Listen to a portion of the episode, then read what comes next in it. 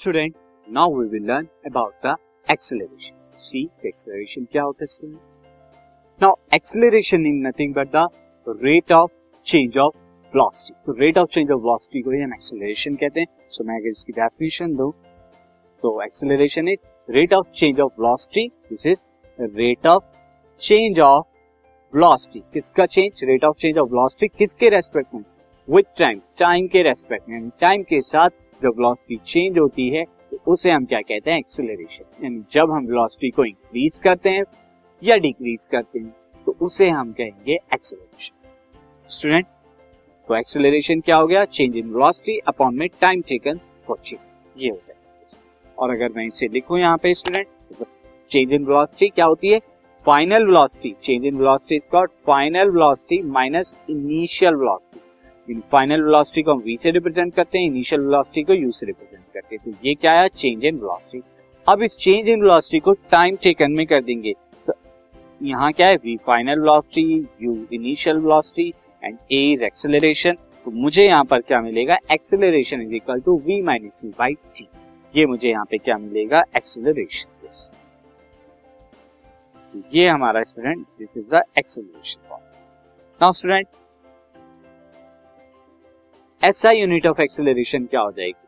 Simply यहाँ पर क्या है? ये ratio between the velocity and time तो वेलोसिटी क्या है? Metre per second and time क्या है? सेकेंड तो एक्सेलरेशन की जो यूनिट हो जाएगी, वो क्या आ जाएगी? मीटर पर सेकेंड स्क्वायर ये एक्सेलरेशन की ऐसा यूनिट आ जाएगी. सी अब हम इसे आगे थोड़ा देखते हैं स्टूडेंट दिस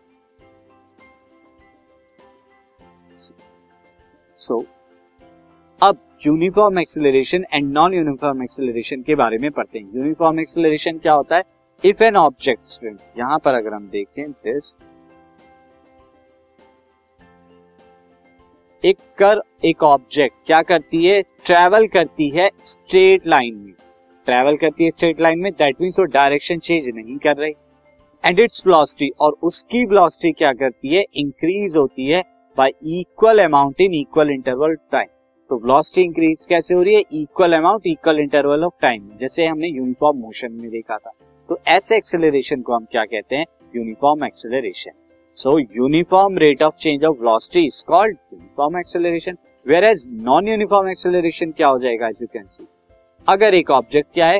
ट्रेवल्स करती है with increasing velocity increasing velocity के साथ वेलोसिटी बढ़ाए बाय अनइक्वल अमाउंट लेकिन किसमें unequal amount in equal intervals of time equal intervals of time में अनइक्वल अमाउंट जो है वो वेलोसिटी का इंक्रीज हो रहा है।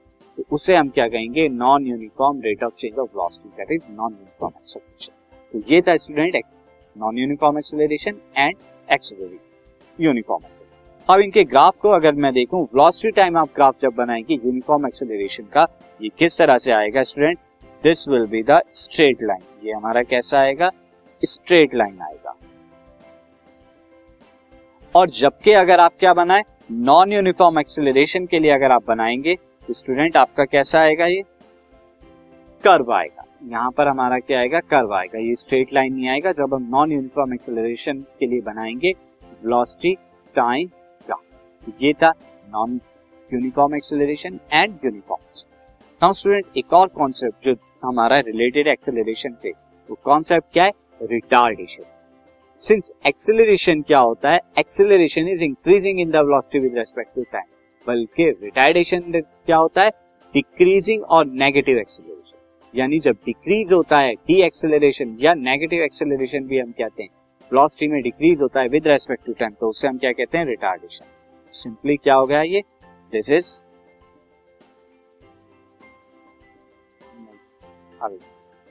राइट देयर ये होता है student decrease in velocity decrease in velocity with respect to time time के रेस्पेक्ट सो अब रिटायर्डेशन के मैं आपको दो एग्जांपल कर सकता हूँ. When we apply brake on the moving car so ये this is a moving car and आपने जब ब्रेक लगाया यहाँ पे तो मूविंग कार रुक गई.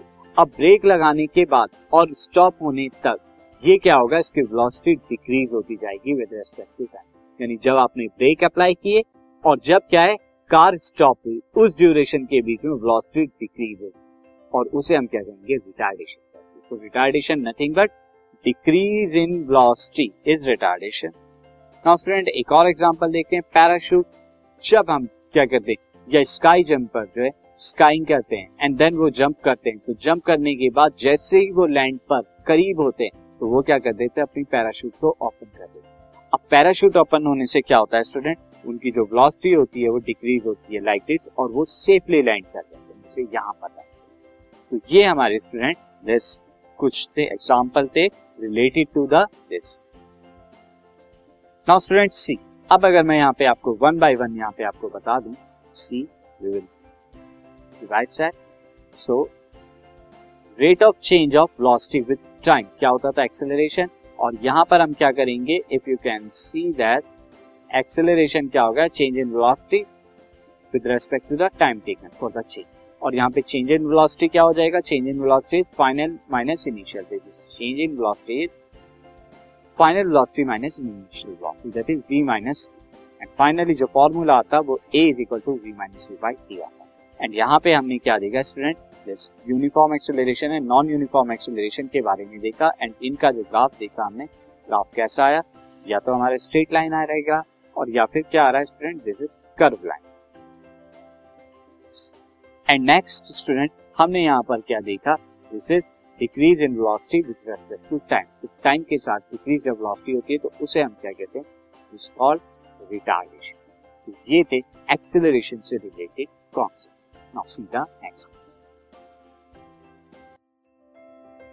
this podcast is brought you by hub hopper Shiksha Abhiyan अगर आपको ये पॉडकास्ट पसंद आया तो प्लीज़ लाइक शेयर और सब्सक्राइब करें और वीडियो क्लासेस के लिए शिक्षा अभियान के यूट्यूब चैनल पर जाएँ।